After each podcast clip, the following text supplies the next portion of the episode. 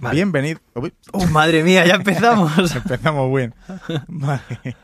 Vamos a ver.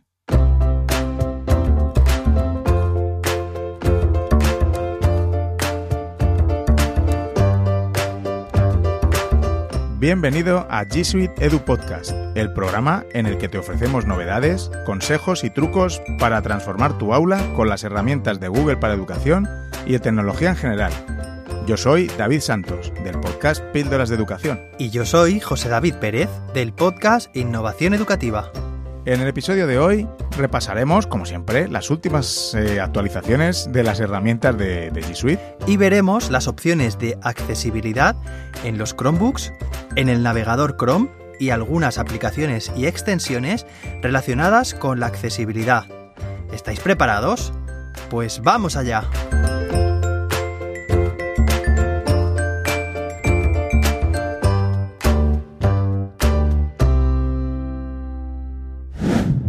¿Qué hemos aprendido en educación durante la crisis del COVID-19?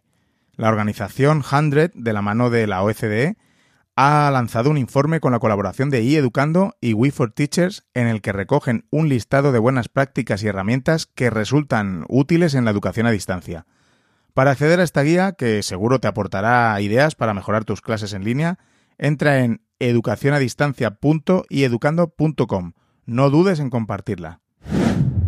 Bueno, pues aquí estamos, en un episodio más, episodio número 17. Sí, ahí vamos. Se dice pronto, pero bueno, ya llevamos pues dos trimestres, ¿no? Y, y, estamos ya con el tercer trimestre de este curso. Nos quedan unos pocos episodios para terminar la temporada. Bueno, José David, ¿qué tal lleváis por allí la fase de desescalada? Creo que estáis en la fase 1 vosotros por allí. Bueno, pues sí, aquí en la comunidad valenciana está un poco repartido. Eh, de hecho, aquí en la provincia de Alicante eh, hay algunos, eh, algunas comarcas, sí, que, pertenecen, o que ya están, mejor dicho, en la fase 1. Por ejemplo, donde yo vivo, fase 1. Sin embargo, a unos pocos kilómetros tenemos todavía pues, municipios que están en la fase 0.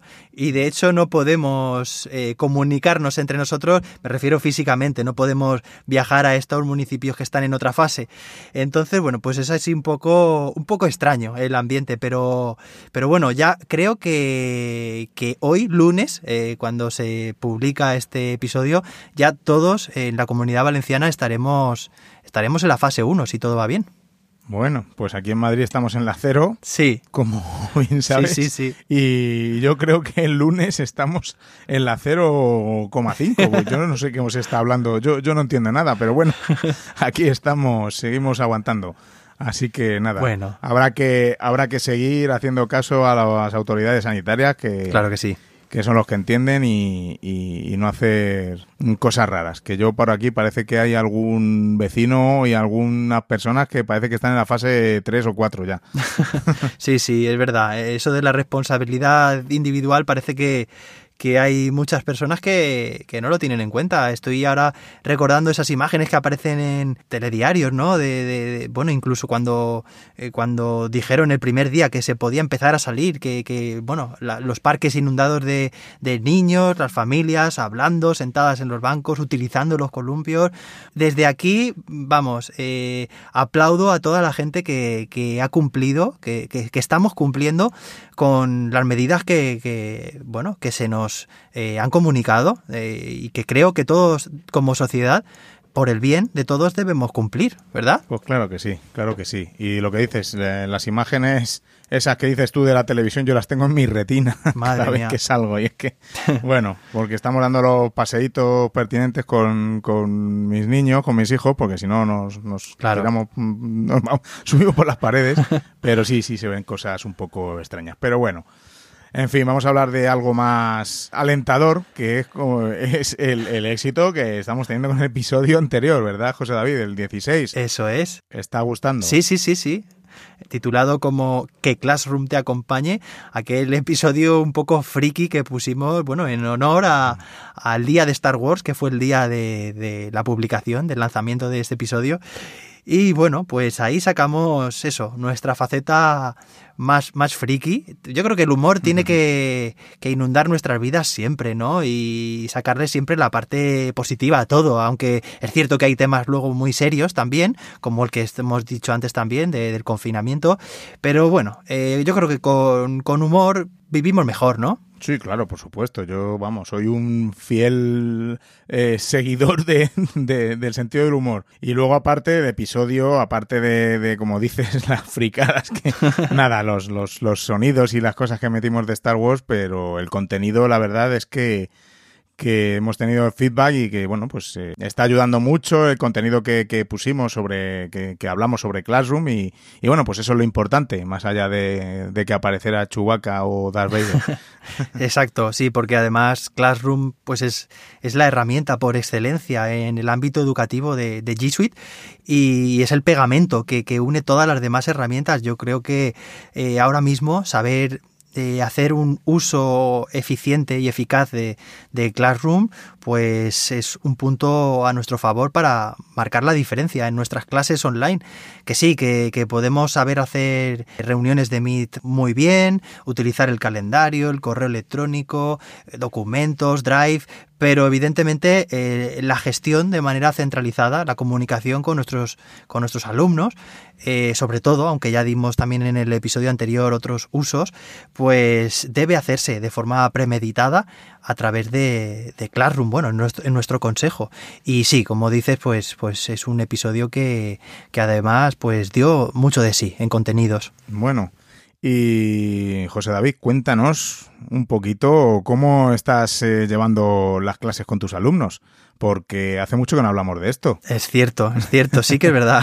y bueno, pues nos interesa, nos interesa, a mí me interesa, y a los oyentes estoy seguro que también, claro, por supuesto. Pues las clases, mira, eh, es verdad que no le hemos dedicado mucho tiempo a esto. Hemos entrevistado a otros profes incluso cómo lo llevan y nosotros mismos no lo hemos dicho. Pero bueno, pues un día normal es eh, nos conectamos por, por reuniones de Google Meet cada tutor con su grupo eh, a primera hora de la mañana y a última hora también de la mañana como saludo y como despedida. Creemos que el rol del docente eh, en estos días que estamos haciendo este tipo de clases online, creo que es muy, creemos que es muy necesario y por eso que el tutor siempre tenga contacto con sus alumnos tanto para empezar la jornada como para terminarla.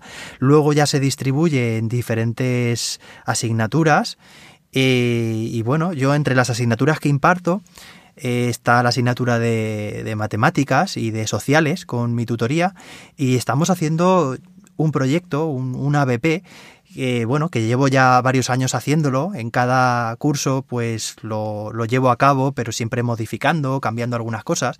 Y se llama, eh, bueno, originalmente se llamaba La Vuelta al Mundo en 24 días, aunque esto del tiempo ha ido cambiando. Luego se convirtió en La Vuelta a Europa, La Vuelta a España. Ahora se llama La Vuelta Virtual, ¿vale? Porque lo estamos haciendo de manera online.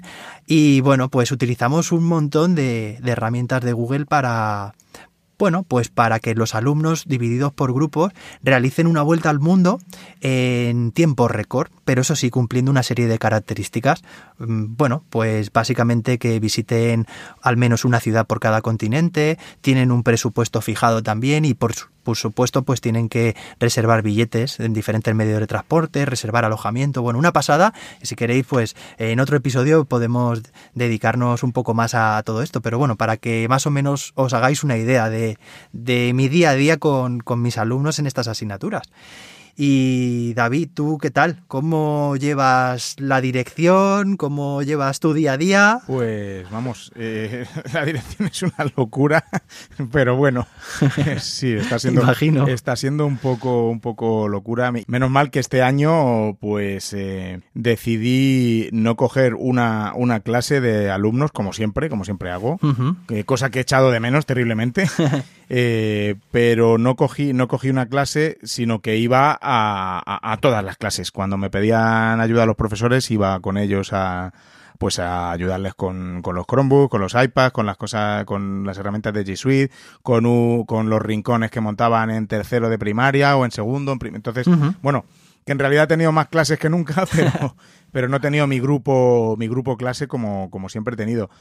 Y esto, pues ahora la verdad es que me ha permitido el, el poder centrarme en, en, toda la ayuda que estoy intentando prestar a profesores, familias, alumnos, etcétera, eh, en estos momentos que estamos, que estamos pasando. Bueno, sin más, estuve en el colegio, he estado en el colegio varios días eh, repartiendo dispositivos porque bueno teníamos tenemos bastantes familias que no tienen acceso entonces eh, tenemos tanto Chromebooks como iPads en el centro que hemos podido que hemos podido repartir para que, que sigan accediendo a las a las clases online. Y bueno ha sido un poco locura porque nos ha costado bastante bastante el conseguir permisos para ir al colegio abrirle que vengan las familias etcétera eh, esto fue ya la semana pasada y bueno, pero esto, esto ha sido una gestión de muchos días, ¿no? Un par de semanas o tres intentando intentando hacerlo bien. Vaya, vaya. Y luego, ah, sí, no, así es, de locura, pero bueno, mmm, con tal de que, de que tengan los dispositivos y que, que, puedan por lo menos ver a sus profes en, en un Meet, por ejemplo, pues, pues todo habrá valido la pena. Claro que sí. Y sé que también estás, bueno, pues organizando un Open Day, un día de puertas abiertas en tu cole, pero que en este caso, pues no tiene, no tenemos más remedio que hacerlo eh, de manera online, ¿no? Un día de, de, videoconferencia abierta podría ser, no sé, cuéntanos sí. un poco. Sí, bueno, pues no, prácticamente, pues hace una semana eh, salió en Madrid la, la eh, pues la fecha de periodo de admisión eh, así mm, ahora corriendo a hacer, los papeles, Qué raro. las cosas que hay que hacer, corriendo. Sí, sí, es muy raro, sí. No, todo, todo, todo tarde y, y bueno, en fin, eso para, para otro momento lo dejo. Y, y, entonces se, me, se, nos ocurrió pues hacer un, una jornada de puertas abiertas, entre comillas, ¿no? Pues online. Y entre muchas opciones que barajamos, pues al final, pues hemos decidido eh, hacerla por Google Meet, ¿verdad, José David? Sí, sí, sí, me acuerdo que, estuvimos reflexionando sobre este tema y viendo posibilidades y yo creo que al final la, decisión de Google Meet con, con, estas herramientas así auxiliares que eh, van a permitirte dinamizar, que bueno, sé que, que una reunión o una actividad diseñada por ti eh, no va a dejar indiferente a nadie y sé que lo tienes todo súper, súper bien pensado y seguro que las familias eh, vamos, se van a, van a salir de allí con muy buen sabor de boca seguro. Bueno, esperemos, esperemos. Entonces, bueno, voy a contar un poquito, la, nada, unos segundos la organización, porque, bueno, todo es a través de, de las herramientas de G Suite, por supuesto, uh -huh. eh, empezando por Google Meet, el, el, a la que mandaré el enlace a todas las familias que se han apuntado. Entonces, en la página web del colegio pusimos toda la información sobre la admisión y entre ellas eh, un formulario el, el, enlace a un formulario para apuntarse al, al, al evento, al gran evento del año. y entonces, bueno, pues nada, recopilar los correos electrónicos junto con el curso al que están interesados uh -huh. para, para enfocar un poco la reunión, que sean un poco que la reunión sea más productiva, ¿no? Porque si, por ejemplo, la mayoría o todos incluso son de infantil, pues pues la reunión la enfoca de una manera como que si hay mitad de primaria y mitad de infantil, ¿no? Claro. Y luego una preguntita de sobre mmm, qué, quieren, qué quieren saber, ¿no? Haz una pregunta al, a, al colegio que quieras que te respondan en, en, la reunión. Y entonces ahí, a través de esas preguntas, podemos igual enfocar la reunión para justo dar en los intereses de, de los asistentes. Qué bien. Y me parece la forma de, de que sea más, más productiva. Luego, bueno, pues tendremos alguna sorpresilla o algo, alguna dinámica. Ya veré, Seguro. todavía estoy en proceso, estoy en proceso de, de, aunque bueno, cuando lo estéis escuchando ya, ya no, ya, ya ha sido, así que el proceso es cuando estamos grabando, luego ya se acabó. Sí, sí. Así que sí. Qué bien, pues ya, ya, nos contarás. Y por cierto, eh, has dicho algo que, que me parece súper interesante, ¿no? Que, que, digamos que la reunión recoja los principales intereses, las principales preocupaciones de, en este caso de las familias, eh, a través de la recogida de datos de un formulario. Yo creo que muchas veces eh, las reuniones no son productivas, bueno, por muchos motivos, a lo mejor por la gestión del tiempo, por la falta de un orden del día adecuado, y yo creo que, que es un tema súper interesante que, no sé, lo mismo podríamos eh, recoger eh, en un episodio que, en el que nos centremos eh, en reuniones productivas utilizando las herramientas de, de G Suite. ¿Qué te parece? Uf, a mí me gusta, me pone, me pone ese tema, ¿eh? Me gusta bastante. ya sabía yo que te iba a gustar, el tema de la Pues nada. productividad.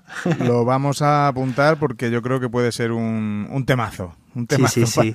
Seguro, es que hace falta porque estamos los docentes dedicando muchísimas horas del día, eh, además en casa, compaginándolo con la conciliación familiar y, y dedicamos tantas horas que hace falta que nuestras horas de trabajo sean lo más eficientes posibles. Así que, pues bueno, si podemos dar algunos consejos para que, para que todos nuestros oyentes pues aprovechen mejor el tiempo, yo creo que puede estar genial.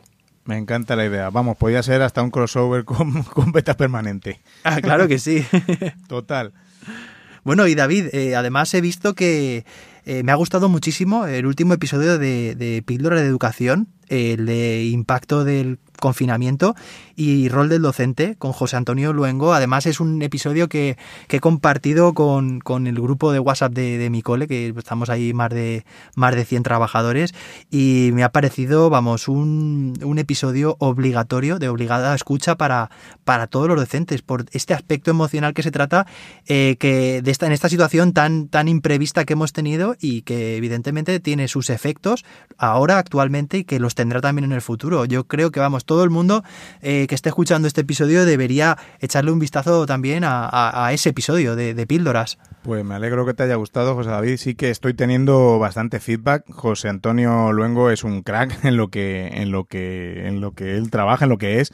Y, y ya me han escrito muchos profesores eh, diciendo, diciendo lo, lo, bien que le ha venido escuchar ese, ese episodio y lo mucho que le ha gustado. Así que bueno, Ahí, ahí está disponible, siempre estará ahí, ¿verdad? Eso es lo que tienen los podcasts. Sí, sí, sí. Y, y, y bueno, eh, espero que, que, el contenido de ese episodio caduque realmente, porque haya pasado ya todo esto y que lo veamos de lejos y cuando lo escuchemos en un futuro, digamos, fíjate, ¿te acuerdas cómo estábamos entonces? Pero bueno, ahora es un tema candente y, y nos viene bien, nos viene bien escuchar a José Antonio Luengo y sus, y sus sabias palabras. Bueno, David, pues eh, si te parece vamos a, vamos a arrancar porque, bueno, a mí me encanta estar hablando de, de todo en general. Eh, hoy sí que es cierto que nos hemos enrollado un poco más, pero, pero bueno, que de vez en cuando está bien y, y que los oyentes también conozcan un poco eh, nuestra, nuestra realidad, ¿verdad? Claro que sí, claro que sí. A ver si al final vamos a tener que hacer un spin-off del, del, podcast hablando solo de nuestras cosas. ¿eh? Madre mía. Bueno, pues entonces empezamos ya. Vamos a empezar.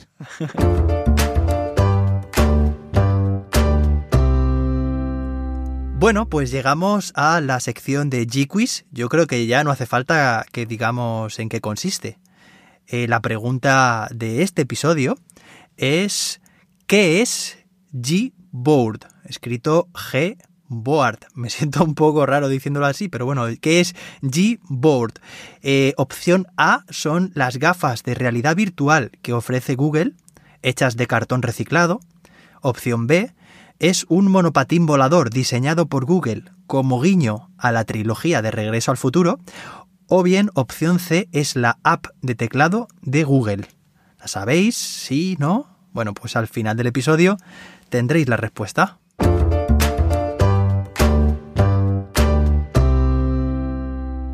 Bien, pues empezamos, empezamos con, la, con la sección de, de novedades, eh, con una noticia, pues bueno, triste. Eh, Google ha anunciado que debido a la situación que estamos viviendo con la pandemia, se suspenden las academias de Google Innovators que habían anunciado para 2020 y que de hecho, bueno, dedicamos un, un episodio, ¿no? Que colaboraron grandes innovators. Y bueno, en realidad era algo que se veía venir, pues dado la alarma en, en cuanto a salud pública que, que, existe. Pero como estamos todos haciendo, Google va a adaptar y readaptar a la modalidad de, de academia a un formato online. Así que, bueno, pues esto es una buena noticia. Así que pronto tendremos el anuncio de la primera Academia de Innovators virtual.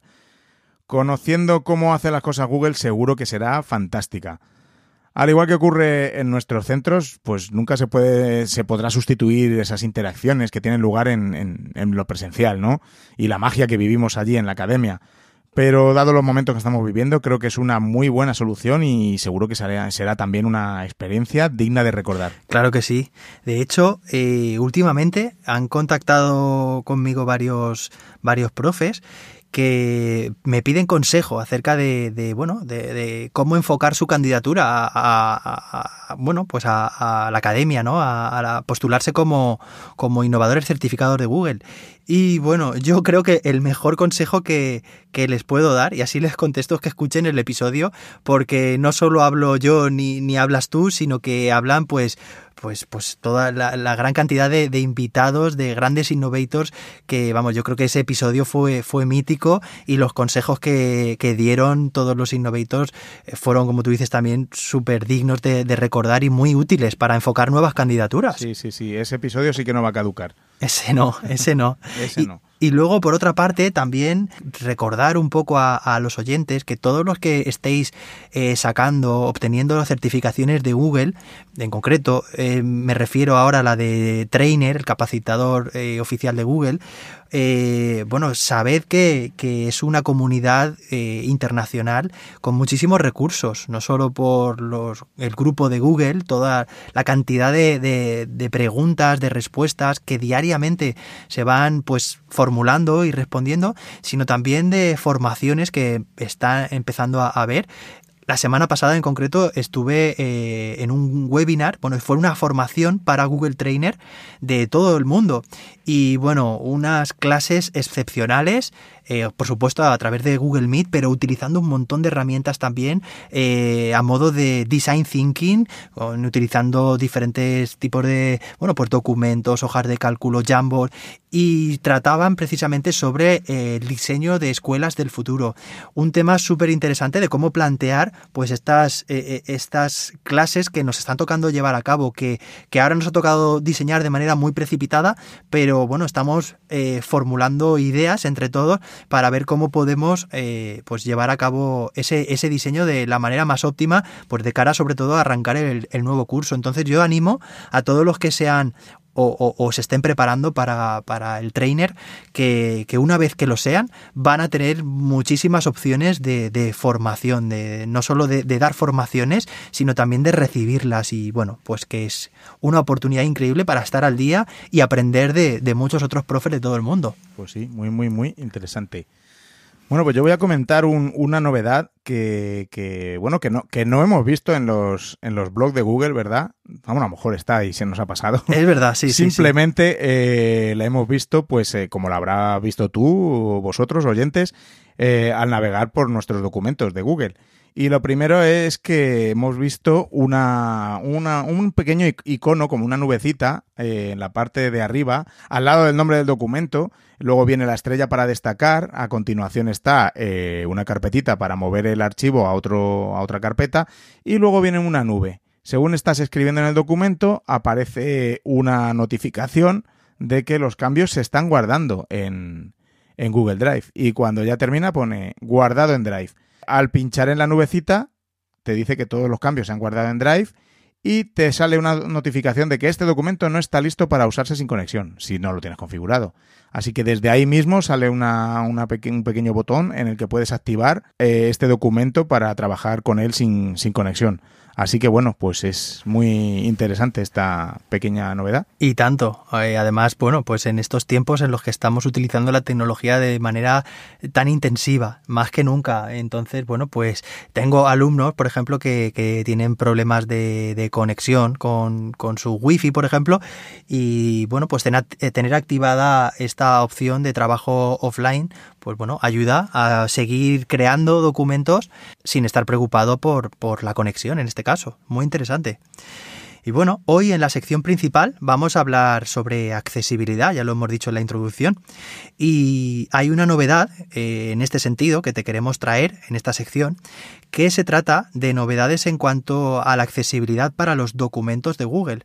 Algunas de estas mejoras son, por ejemplo, que ha mejorado eh, cómo los lectores de pantalla verbalizan el contenido de la misma es decir, de la pantalla, incluyendo la información que no es texto, como comentarios o sugerencias. También hay mejoras en cómo el braille muestra el contenido renderizado, incluyendo símbolos, emojis y otros signos y símbolos. Y por último, también hay mejoras en la navegación a través de tablas, encabezados y pies de página. Muy bien. Muy interesante también. Y bueno, pues hoy te traemos una noticia que, bueno, pues nos ha llamado la atención. Eh, es en la página de 9 to 5 Google. Según esta página, Google quiere separar el navegador Chrome de lo que es eh, Chrome OS, el sistema operativo de los Chromebooks, para poder extender la vida de, de estos, de los Chromebooks. Como bien sabes, los Chromebooks son unos dispositivos geniales pero como todos los dispositivos tienes que tener en cuenta la fecha de, caducidad, por llamarlo de alguna manera, ¿no? La, obsolescencia programada, a partir de la cual pues no recibirán más actualizaciones de software. Con un Chromebook tienes asegurados creo que son 8 años de actualizaciones, que no está nada mal. Pero ojo, desde la fecha que se fabricó. Pues si te compras uno de segunda mano tendrás que mirar cuándo, cuál es la fecha en la que se fabricó. Si quieres saberlo, cuánto, cuánto le queda a tu Chromebook para que esto ocurra, puedes ir a los ajustes de configuración, configuración avanzada y abajo del todo encontrarás un apartado que pone información de Chrome OS. Eh, ve ahora a información adicional y ahí podrás ver la fecha en la que tu Chromebook recibirá las últimas actualizaciones de software y seguridad. Da un poco de cosilla verlo, ¿no? Pero, pero bueno, yo miré mi Pixelbook y tengo hasta julio de 2024. Eh, bueno, me entró una mezcla de, pánico con alegría, decir, bueno, pues tengo otros cuatro añitos asegurados de, actualizaciones, pero otro un poquito también decir, Julín, si es que tiene, tiene los días contados, pero bueno, es lo que, pero con toda la tecnología pasa eso, así que, pues bien, que me enrollo. Puede que, que Google esté pensando en separar las actualizaciones del navegador Chrome de las del sistema operativo Chrome OS, que como sabes son dos cosas distintas. Es decir, al igual que pues en un viejo PC o un Mac puedes recibir actualizaciones del navegador, puede que se haga lo mismo en, los Chromebooks. Y esto puede hacer que se pueda alargar la vida de, de los Chromebooks, por supuesto. No es nada confirmado, pero bueno, nos ha parecido muy interesante comentártelo por aquí.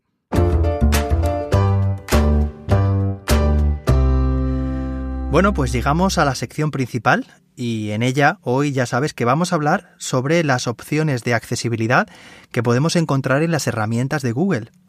El tema de la accesibilidad es muy muy importante, especialmente en educación.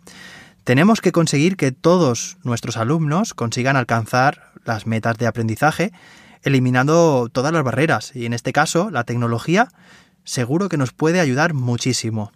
Según la OMS, bueno, la Organización Mundial de la Salud, el 15% de la población mundial sufre alguna discapacidad, o mejor, incapacidad, bueno, aunque preferimos nombrarla diversidad funcional.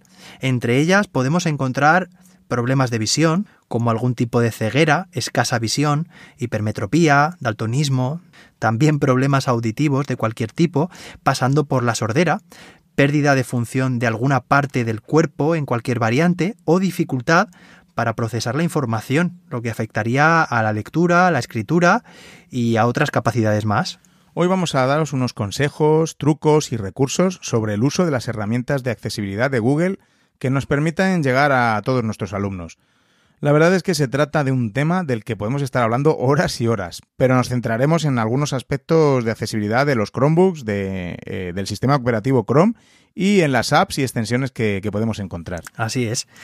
Y bueno, todos tenemos que luchar por una inclusión real en nuestro centro, no solamente, bueno, que, figure en algún sitio que somos un centro inclusivo o que, o que decimos que lo hacemos y, y luego nos lo llevamos a cabo en el aula. Así que bueno, hay muchas cosas que, podemos hacer y que de hecho debemos hacerlas para que esta inclusión sea, como decimos, una realidad. De hecho, el objetivo número 4 dentro de los objetivos de la Agenda 2030 para el Desarrollo Sostenible remarca, entre otros, garantizar una educación inclusiva y equitativa de calidad. Por supuesto, en este podcast nos vamos a centrar en los aspectos de accesibilidad de, de las herramientas de Google, como te estamos contando pero hay muchas más cosas que podemos hacer en nuestras aulas para llegar a todos los alumnos. Te dejaremos en las notas del episodio, aparte de todo lo que comentemos y enlaces sobre accesibilidad con Google, te dejaremos también enlaces a páginas de grandes docentes que luchan por la inclusión real y el diseño universal para el aprendizaje. Entre ellos te dejamos el proyecto de Innovator de nuestra compañera María Barceló, el proyecto Duatiza, gran proyecto María, que hablamos con ella en el episodio número 15 y nos contó su, su excepcional proyecto, además de hablar con sus alumnos. Hay infinidad de cosas que nos ayudan a hacer nuestras herramientas favoritas de G Suite más accesibles todavía para nuestros alumnos. Visita esta página para ver las características de accesibilidad de las distintas apps, ya que aquí en el episodio no nos daría tiempo a cubrir todas ellas, pero sí que podemos decirte pues eso que eh, cada herramienta cada producto de Google pues tiene asociadas unas características de accesibilidad que además pues con el paso del tiempo van ampliándose y van mejorándose. Pues vamos con las características, vamos a empezar con el navegador Chrome. Chrome, como te puedes suponer, es el navegador más usado a nivel mundial y podemos encontrar distintas características de accesibilidad que nos ayudarán a usarlo. Una característica eh, de accesibilidad que está ahí apenas sin hacer ruido y sin que lo notemos, pero es muy importante, y es que cuando haces una búsqueda, la página de resultados está organizada de forma que resulte fácil navegar con tecnología asistencial por ejemplo utilizando lectores de pantalla o solamente el teclado. ¿Lo sabías? Vamos con más opciones. Una de las más comunes es tener la posibilidad de cambiar el tamaño de, los textos y de las imágenes, tanto en Chrome como en la pantalla general. Para configurarlo, abre Chrome y en la parte superior derecha, donde están los tres puntitos, ya sabéis, el snowman, el muñequito de nieve, pincha y podrás ver la opción de zoom. Dale al más para agrandar la pantalla y al menos para alejarla. Ahí mismo podrás ver el porcentaje de zoom que estás aplicando y justo al lado tienes una especie de cuadrado con el que podrás visualizar el contenido a pantalla completa. Pero esto también lo puedes hacer eh, usando una combinaciones de teclas que me encantan. Por ejemplo, presiona control más para ampliar el contenido de la pantalla, hacer zoom, control menos para reducirlo y control 0 para volver al tamaño original. Si usas un Mac, eh, simplemente cambia la tecla control por comando para obtener los mismos resultados. Me gusta, me gusta. El control más y control menos, o comando más, comando menos, son los más conocidos, pero ese del control 0 o comando 0, quizá, pues bueno, mm, hay algún oyente que, que, no lo sabía y que, bueno, esperamos que lo utilicéis. Sí, más de un profesor en mi, en mi colegio se volvía loco para volver a la pantalla a su estado original y mira, con el control cero, ¡pum!, vuelve y fenomenal. Ahí está. Bueno, otra característica que nos puede ayudar a que el navegador Chrome sea más accesible son los atajos de teclado. Ya sabéis, las combinaciones de, teclado que tanto gustan a David, bueno, y a mí también. Aparte de mejorar tu productividad y ahorrar tiempo, una vez que los hayas aprendido, puede ser una forma de, utilizar tu, tu ordenador, en este caso tu Chromebook, sin necesidad de, utilizar el, ratón, con simplemente utilizando el teclado. Yo recuerdo cuando, cuando trabajaba, antes de, trabajar como maestro, trabajaba en una empresa como programador y recuerdo que el ratón era eh, prácticamente eh, un objeto de decoración, porque básicamente al final aprendías todos los atajos de teclado, todas las combinaciones de tecla y, el teclado es mucho más rápido de, utilizar y de manejar que estar con el ratón yendo de un sitio a otro. Mucho más efectivo. Exacto. No tienes que levantar las manos del teclado y eh, ni, desplazarte por la pantalla, exacto, exacto. Como te estamos diciendo, si aprendes combinaciones de teclas, pues el ratón mm, puede pasar a un segundo plano y sobre todo tu trabajo ser más productivo. Y esto puede servir para, bueno, alumnos que tengan algún tipo de, de problema motor que les impida manejar el ratón o el trackpad del Chromebook, pues bueno, que lo puedan hacer con simplemente con las manos puestas eh, sobre, sobre el teclado. Hay muchísimas combinaciones de teclas que puedes usar en Chrome. Nos podríamos tirar aquí muchísimo tiempo diciendo una por una, pero tampoco es plan de pasarnos un buen rato leyéndote las posibles combinaciones existentes. Así que te vamos a decir las principales, o bueno, por lo menos las que más utilizamos nosotros. Y si quieres consultar las demás, te vamos a dejar eh, la página de ayuda de Google, ¿vale? En la que vienen, pues, todos los atajos de teclado posibles disponibles para el navegador Chrome y así podrás verlos todos y elegir cuáles introduces en tu práctica diaria. Yo ya no sé si lo dije en algún otro episodio por aquí o en, alguno de, mis otros podcasts, ya, ya, me lío, que una, una buena práctica es el aprenderte, ponerte como meta, aprenderte un, un par de, por ejemplo, un par de, combinaciones de teclas cada semana, por ejemplo, y, y ponerla en práctica y así la vas interiorizando y luego, bueno, la verdad es que es mucho más productivo. Entonces, como, como ha dicho José David, vamos a decirte algunas, porque es imposible ponerte aquí todas, por ejemplo, si presionas control T en el navegador, pues abrirá una nueva pestaña. Si usas control más eh, un número del 1 al 8, puedes ir directamente a, pues al, al, al, orden de pestaña que tienes abierta. Si, por ejemplo, si pones eh, control 2, irás a la pestaña, a la segunda pestaña que tengas abierta. Si tienes más de 9 abiertas, pues si das control 9 te llevará a la última pestaña que, que tienes ahí abierta. Un atajo de teclado que a mí me encanta y que me ha salvado más de una vez es control mayúsculas T, porque te reabrirá la última pestaña que hayas cerrado. A lo mejor vas ahí como loco, le das a, las pitas, has cerrado la pestaña y dices, no, no, no. Entonces, le, con esta combinación de teclas recuperas esa, esa última pestaña que has cerrado. Luego hay otra combinación, por ejemplo, control W, que te cerrará la pestaña en la que estés actualmente. Todas estas combinaciones funcionan también con, un Mac, como dijimos antes, pues simplemente sustituir la tecla control por la tecla comando. Otra combinación muy útil es cuando presionas Alt, F y X. Se cerrará completamente Chrome. En Mac tendrás que presionar comando Q. Y otra que estoy usando también últimamente bastante es eh, eh, cuando das en el navegador control mayúsculas N y se te abrirá una nueva pestaña, una nueva ventana de, incógnito, que es muy útil para, bueno, pues para probar enlaces, etcétera, que yo creo que también lo dijimos en algún episodio. Sí, sí, sí, muy útil. Sobre todo para probar, eh, yo lo utilizo mucho para probar los permisos de cuando creo, por ejemplo, cualquier documento, hoja de cálculo, no sé, o un, formulario eh, y quiero, antes, antes de enviarlo, por ejemplo, el enlace a, mis alumnos o a las familias o a quien sea, abro una pestaña de incógnito para, para probarlo. Así como no estoy logueado en ninguna, en ninguna de mis cuentas, es como que entras, eso, de incógnito, eh, sin, sin loguear y te aseguras de que realmente la persona que lo reciba va a tener acceso a a, ese archivo, bueno, a ese recurso. Muy útil, sí. Bueno, pues también podemos encontrar eh, muchas otras funcionalidades de accesibilidad, eh, bueno, pues en todas las herramientas, en todos los productos de G Suite.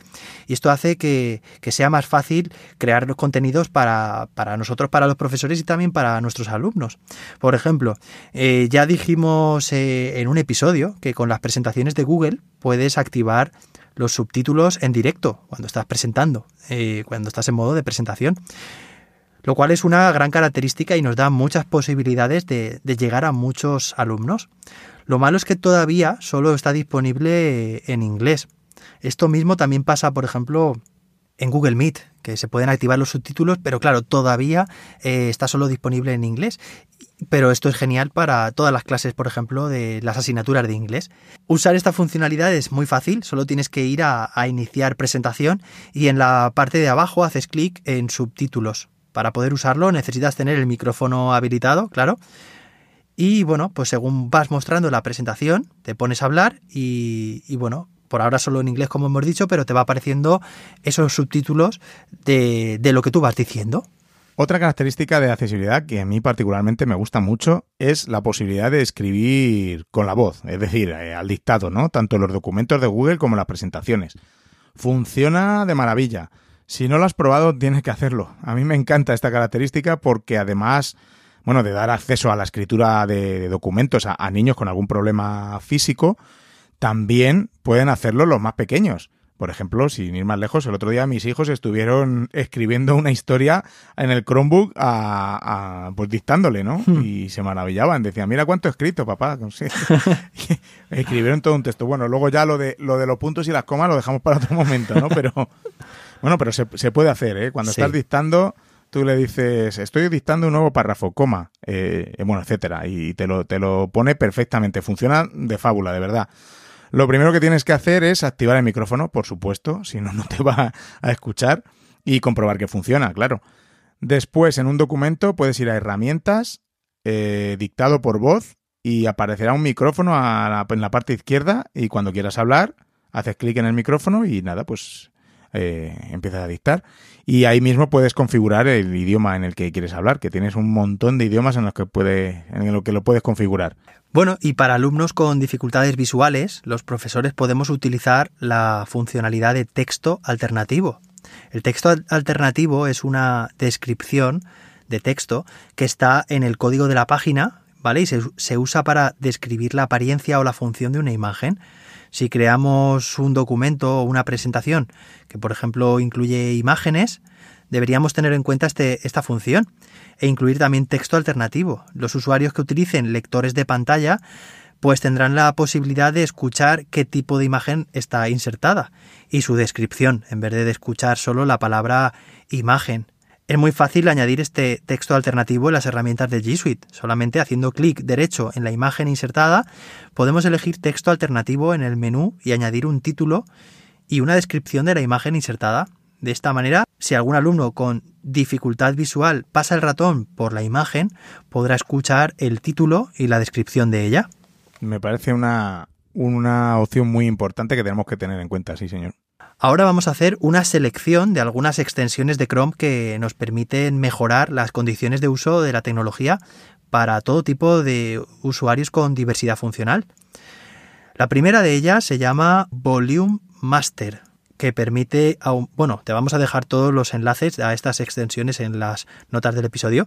Vale, pues Volume Master eh, permite aumentar hasta un 600% el volumen de los sonidos reproducidos en nuestro navegador. Es decir, que si tu ordenador está al máximo de volumen y aún así eh, bueno, tu ordenador o el de tus alumnos, todavía no conseguís oír suficientemente bien eh, bueno, pues, pues esa audición con esta extensión se puede aumentar seis veces más, hasta seis veces más, eh, el volumen de, ese sonido. Y bueno, tenemos que decir que en realidad todas las opciones de accesibilidad no solo son eh, para cubrir las necesidades de alumnos o, bueno, o usuarios con, diversidad funcional, sino también para, para, situaciones ambientales adversas. Por ejemplo, estás en un sitio con mucho ruido, ¿vale? Pues seguramente te venga bien aumentar el volumen de, ese audio o bien como hemos dicho antes pues poner activar los subtítulos vale porque a lo mejor no lo escuchas bien pero lo estás leyendo en la pantalla. Entonces bueno pues en realidad todas estas funciones hacen que el acceso a las herramientas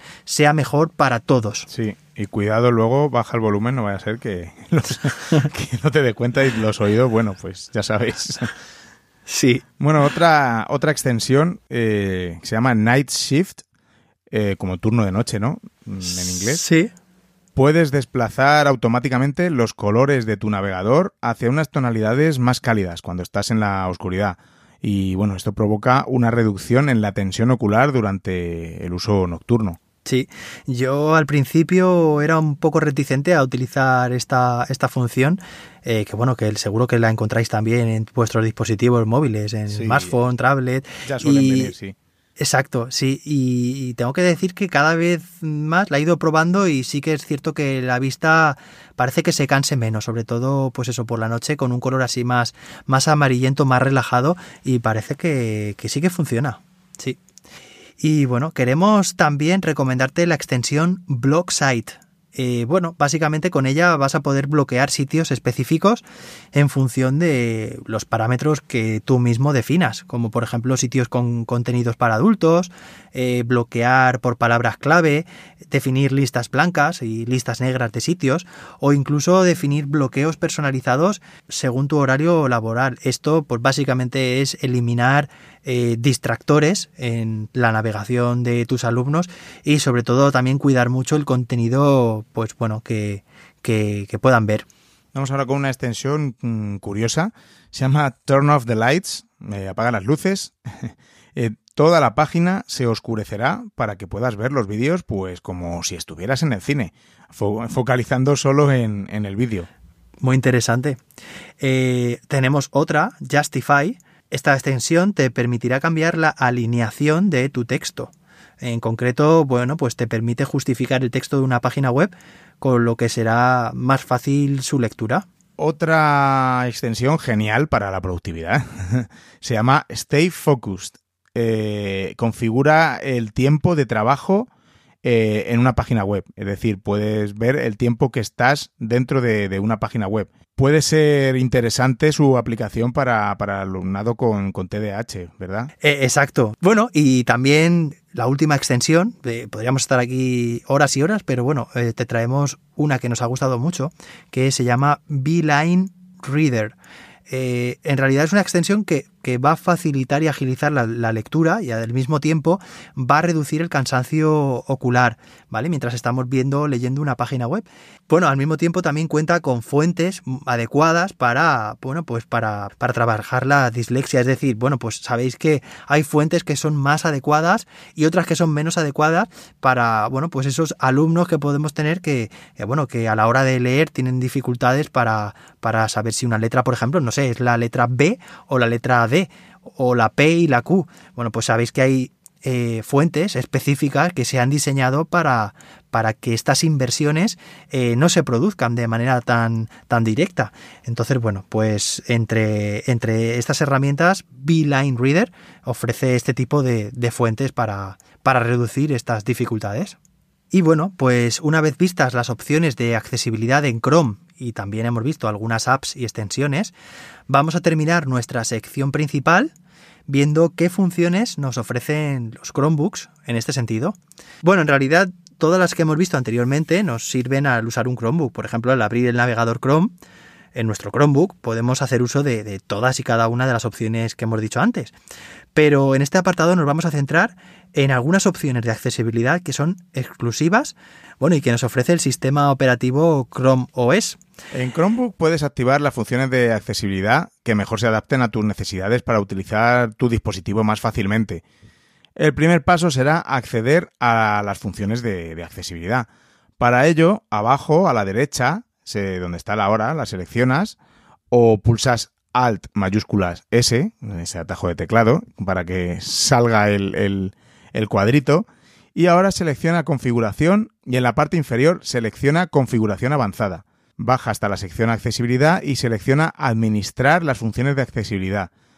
Opcionalmente, si quieres acceder más rápido a, las funciones de accesibilidad, debes activar la opción Mostrar siempre el menú de sistema de funciones de accesibilidad. Así lo tendrás más accesible, nunca mejor dicho. La primera que encontramos es síntesis de voz. Aquí puedes activar el lector de pantalla. Es interesante saber que los Chromebooks tienen un lector de pantalla integrado que se llama Chromebox. Puedes activar o desactivar Chromebox desde cualquier página y es tan fácil como pulsar Control Alt Z. Si quieres escuchar una descripción de la posición actual del cursor en una página, pues pulsas la tecla de búsqueda más la letra K. Además te vamos a dejar en las notas del programa el enlace a la página oficial de soporte de esta herramienta. En ella vas a encontrar eh, la forma de desplazarte por una página usando combinaciones de tecla o mediante pantalla táctil. Vas a aprender cómo desplazarte a otras celdas en una tabla y cómo seleccionar elementos y hacer clic. Por supuesto, puedes cambiar la voz o el idioma. Para ello, bueno, pues pulsas la tecla de búsqueda y a continuación dos veces la tecla O. Es posible reducir o aumentar la velocidad de los mensajes de voz, pausarlos e incluso también puedes cambiar el tono de la voz de Chromebox. Otra opción que encontraremos en este apartado síntesis de voz es la función enunciar selección. Tu Chromebook puede leer en voz alta páginas enteras con la función que, hemos comentado anteriormente, o bien escuchar partes de, de una página o palabras completas. Para hacer esto último, abajo a la derecha, junto a la hora, selecciona Enunciar selección. A continuación, selecciona una línea de texto o arrastra el puntero sobre un área de la pantalla. El Chromebook leerá la selección en voz alta y se destacarán todas las palabras. Es posible cambiar el color del texto destacado, cambiar el idioma o la voz e incluso comprar voces personalizadas. A continuación de la opción síntesis de voz encontramos las opciones de pantalla. Aquí puedes activar eh, el modo de contraste alto para mejorar la distinción de colores en la pantalla o la lupa para ampliar el contenido de una página pero si lo que quieres es ampliar o reducir todo el contenido de la pantalla, pulsa además la tecla mayúscula, la tecla mayús, o bien mantén pulsada si la pantalla es táctil una parte de la pantalla con dos dedos y a continuación sepáralos para ampliar el contenido de la pantalla o pellizca para reducirlo. También puedes mostrar un área ampliada en el tercio superior de la pantalla, mientras que la pantalla predeterminada aparecerá debajo. Para ello, selecciona la opción Habilitar lupa fijada y configúrala a tu gusto. También aquí puedes cambiar la, resolución de la pantalla o el tamaño del texto. En cuanto al uso del teclado, para todos aquellos usuarios que presenten dificultades de motricidad, puedes activar las teclas persistentes, es decir, usar combinaciones de teclas pero pulsando las teclas de una en una. También puedes usar el teclado en pantalla, con la opción Habilitar teclado en pantalla, para pulsar las teclas mediante clics del cursor o taps en la pantalla si esta es táctil. Otra opción existente en este apartado es frecuencia de repetición del teclado. Es decir, podemos configurar la sensibilidad de las teclas a la hora de repetir la pulsación de, estas. Esta opción es muy interesante para aquellos usuarios cuya pulsación de las teclas suele ser lenta, eh, suelen tardar en levantar el dedo del teclado. Con un buen ajuste, estos usuarios podrán teclear sin que el ordenador las identifique como repeticiones de la misma tecla. También podemos hacer uso de la predicción de palabras o incluso la opción de escritura por voz, como te contamos anteriormente en los documentos de, Google. Bueno, ya hemos visto herramientas para síntesis de voz, utilidades para la pantalla y también para el teclado. Ahora, en el panel de administración de funciones de accesibilidad que estamos describiendo, aparecen las funciones relacionadas con el ratón y el panel táctil. En este apartado puedes cambiar el tamaño del cursor, la activación de los clics automáticos, es decir, definir que el cursor haga clic automáticamente cuando deje de moverse durante un periodo de tiempo determinado. También está la opción de tocar y arrastrar, es decir, que al tocar dos veces un objeto se mantiene pulsado, y el destacado del cursor. Y finalmente, la última de las opciones que nos ofrecen los Chromebook en este panel son referentes a los audios. Aquí puedes reproducir todos los sonidos juntos por todos los altavoces o reproducir eh, el sonido al iniciar.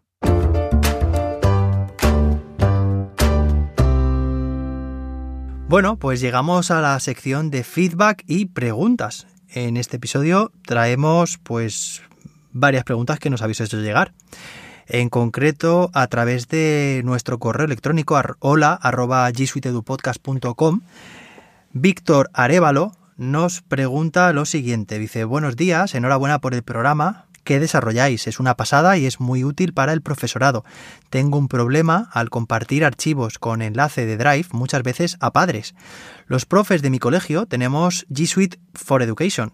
Al compartir eh, Drive con otros usuarios y permitir que puedan ver el documento, muchos no pueden acceder y me saltan muchas veces los mensajes eh, de los padres que no tienen acceso y tengo que permitir acceso uno a uno. Pensé que sería porque no tenían cuenta de Gmail, pero también me sucede con los que la tienen. No sé si será porque mi cuenta es eh, de educación y las otras de Gmail, pero es un error que a nuestro claustro nos trae de cabeza. Muchas gracias, un abrazo. Bueno, pues eh, Víctor, yo creo que el tema del permiso es, tema de configuración simplemente. Eh, sabes que, que, en las opciones, a la hora de compartir cualquier tipo de carpeta, de documento, de hoja de cálculo, lo que quieras, eh, bueno, que por cierto han, cambiado la interfaz recientemente, ya lo estuvimos diciendo en el último episodio. Eh, están, por una parte, las opciones de compartir, por ejemplo, mediante enlace. ¿Vale? Pero esta opción al mismo tiempo tiene varias. Eh, tiene varios parámetros, ¿vale? Uno de ellos, que probablemente sea, es el que estoy pensando que te puede suceder, es que esté compartido mediante enlace, que los usuarios de destino puedan verlo, pero que esté restringido a tu dominio, es decir, a, los profes y a los, alumnos que utilicen cuentas de, vuestro dominio de G Suite for Education. Eh, sin embargo, en estas opciones de compartir enlace, busca la opción de más, ¿vale? Para ver más opciones, porque encontrarás, pues, opciones de, abrir más la visibilidad a la hora de compartir este recurso, ¿vale? Y en concreto, verás que la opción de compartir enlace no solo está disponible para, para, para, para usuarios de tu dominio, sino que hay otra opción que es para cualquier usuario que tenga el enlace. Es decir, para también usuarios externos a tu dominio. Incluso hay otra opción que es ya la más abierta de todas, que es para que esté publicado en la web y cualquier usuario incluso pueda, pueda buscarlo, no solo que pueda tener acceso, sino también que pueda hacer búsquedas y encontrarlo. En cualquier caso, inspecciona bien este panel de, compartir, ¿vale? Para ver esas opciones extra, que no limitarlas a solamente a usuarios de, tu dominio y, como hemos dicho antes, es una buena opción para tú comprobar antes de enviar el enlace de ese recurso eh, y comprobar que funcione, abre una pestaña de incógnito o una ventana de incógnito, pega el enlace y así comprobarás si realmente, eh, bueno, pues en este caso tus padres, las familias de, tus alumnos, al hacer clic en él, puedan visualizarlo correctamente. Sí, exacto. Tiene toda la pinta que, es cuestión de permisos, sí. Pues vamos con la segundo comentario que tenemos hoy.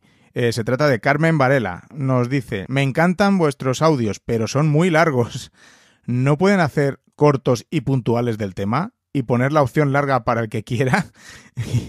Pues eh, bueno, gracias Carmen por tu comentario, nos encanta que te encante. Encima últimamente nos estamos enrollando un poco, ¿verdad? Sí. Pero vamos, es un podcast que sale quincenalmente y, y bueno, al tratarse de un podcast, eh, lo bueno que tiene eh, este tipo de, programas es que puedes pararlo, puedes reproducirlo cuando mejor te venga, escucharlo en cachitos de 15 minutos, como quieras. Mm, tienes todas las opciones posibles para, para escuchar el, el programa entero.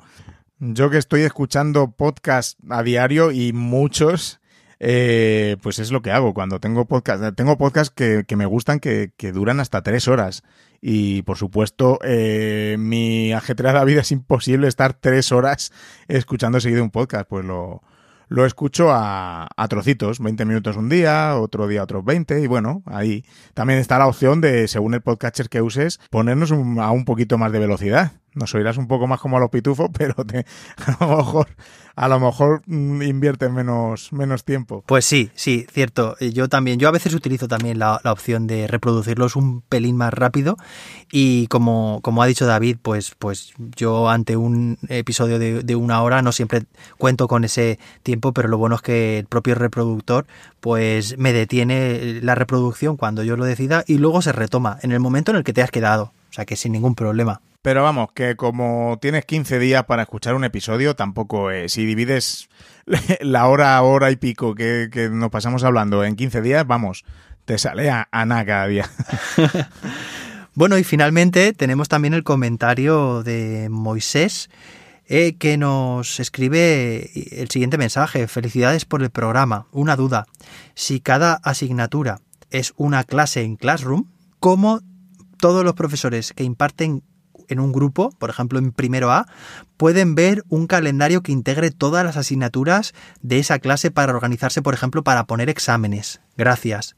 Bueno, Moisés, pues gracias a ti por, por tu comentario, por, por tu feedback.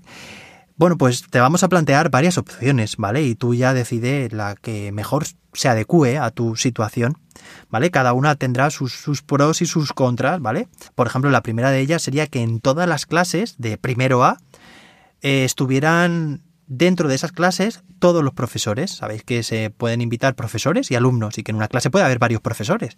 Bueno, pues esa sería la primera opción. Todos los profesores están en todas las clases. Luego lo que puedes hacer es que, cada profesor se desactive las notificaciones para no recibir a toda hora eh, entregas de trabajo, publicaciones y solamente tener activadas las notificaciones, si así lo desea, de su clase, ¿vale? De tal manera que, bueno, pues tendrá acceso a este calendario, de hecho, a todos los calendarios de cada una de, las clases de Classroom. Esa sería una opción, ¿vale? Desde luego no sería la que más aconsejamos nosotros. Otra opción sería que cada profesor está solamente en su clase de Classroom, ¿vale? No invitamos a más profesores, solamente está pues el profesor o los profesores titulares de esa asignatura, no invitamos a nadie más. Sin embargo, eh, Classroom lo bueno que tiene es que crea un calendario y ese calendario, si tú eh, como profesor te diriges a calendar.google.com, puedes compartirlo. O sea, es un Classroom, es un calendario como cualquier otro.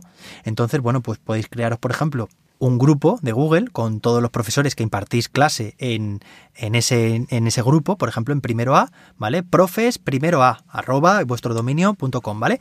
Entonces, es simplemente que cada profesor a principio de curso, cuando cree su clase, comparta el calendario de cada una de sus clases con el resto de profes. En este caso, pues sería invitar al calendario, pues a este profes primero A, arroba dominiodelcole.com, ¿vale? Esa sería otra opción, una opción intermedia.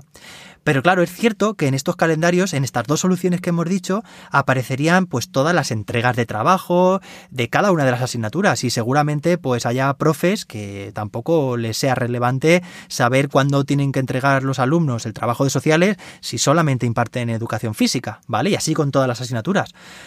Por tanto, te vamos a plantear otra opción, que simplemente es, bueno, pues que cada profe está en su clase de Classroom, pero al mismo tiempo creáis un calendario compartido de, por ejemplo, primero A, ¿vale? El tutor de, primero A crea un calendario en, en, Calendar, ¿vale? Que pone calendario de primero A. Y aquí, de esta manera, este calendario lo comparte con, con todos los profes de, que imparten clase en ese grupo, ¿vale? Y lo que hace es que cada profe solamente apunta en ese calendario como, como evento aquellas fechas que, que crea que pueden ser relevantes para otros profesores, como por ejemplo en tu caso estás diciendo exámenes. De esta manera queda un calendario mucho más limpio, separado del de Classroom, que puede incluir toda la información extra y los profesores no tienen que estar deshabilitándose notificaciones ni estar en mil clases, ¿vale? Creemos que esta tercera opción puede ser la que más te interese.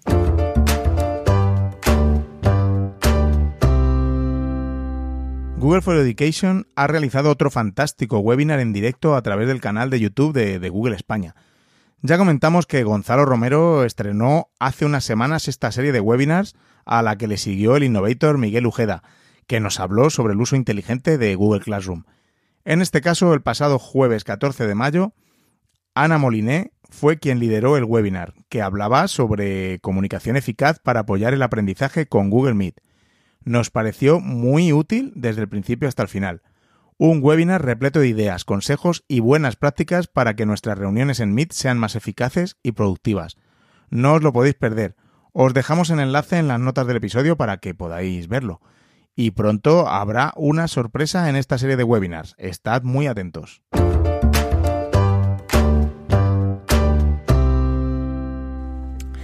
Bueno, pues ya estamos terminando, llegamos de nuevo a la sección de G-Quiz, en este caso te damos la respuesta. Recordamos la pregunta, ¿qué es Gboard? Opción A, las gafas de realidad virtual que ofrece Google, hechas de cartón reciclado. Opción B, un monopatín volador diseñado por Google, como guiño a la trilogía de Regreso al Futuro. Y opción C, la app de teclado de Google. Bueno, pues eh, creo que lo habrás adivinado.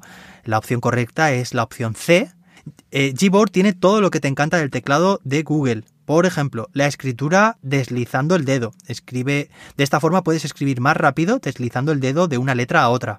También tiene el dictado por voz, dicta texto sobre la marcha. Escritura a mano. Búsqueda de emojis, de manera que puedes encontrar más rápido los emojis que necesites. GIFs. Puedes buscar y compartir GIFs para dar con la reacción perfecta escritura en varios idiomas.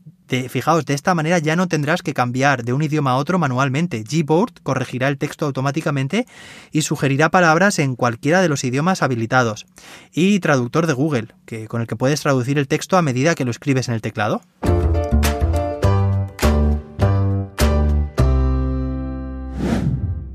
Gracias de nuevo a iEducando por su apoyo al podcast. Recuerda visitar su página educacionadistancia.ieducando.com para acceder a ese genial listado que se ha elaborado sobre buenas prácticas y herramientas para la educación online.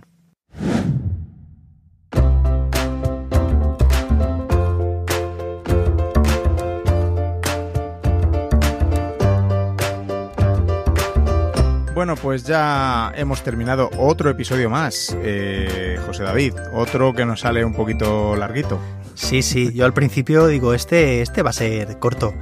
Pero nos ponemos y nada, no hay quien nos pare, pero... Pero bueno, bueno, no pasa nada. Como hemos dicho antes a nuestra querida oyente, eh, tenemos 15 días para escucharlo tranquilamente, no pasa nada. Hacednos llegar vuestros comentarios, contadnos vuestras experiencias en clase utilizando G Suite, vuestras sugerencias, vuestras dudas a la hora de utilizar estas herramientas. Sí, porque nos encanta escucharos y bueno, haceros partícipes a todos de manera que podamos compartir y aprender todos de todos. Nos podéis encontrar en las redes sociales, tanto en Twitter como en Instagram. Eh, nos encontraréis como arroba G Suite-edu en el podcatcher en el que nos estés escuchando, como Spreaker, Evox, Google Podcast, Apple Podcast, a través del formulario de contacto que encontraréis en nuestra página web, eh, gsuiteedupodcast.com, o bien escribiéndonos un correo a hola.gsuiteedupodcast.com. También puedes encontrarnos a nosotros con nuestras cuentas personales. José David, eh, le puedes encontrar como arroba serendipium, y a un servidor como arroba davidsantos-a. Nos volveremos a escuchar en el próximo episodio que publicaremos dentro de dos semanas, el lunes 1 de junio. Mientras tanto, sigue atento a las publicaciones de las redes sociales, pues seguramente alguna de ellas te dé una pista para seguir transformando tu aula. Nosotros nos quedamos aquí transformando la nuestra. Que tengas un feliz día y que G Suite te acompañe.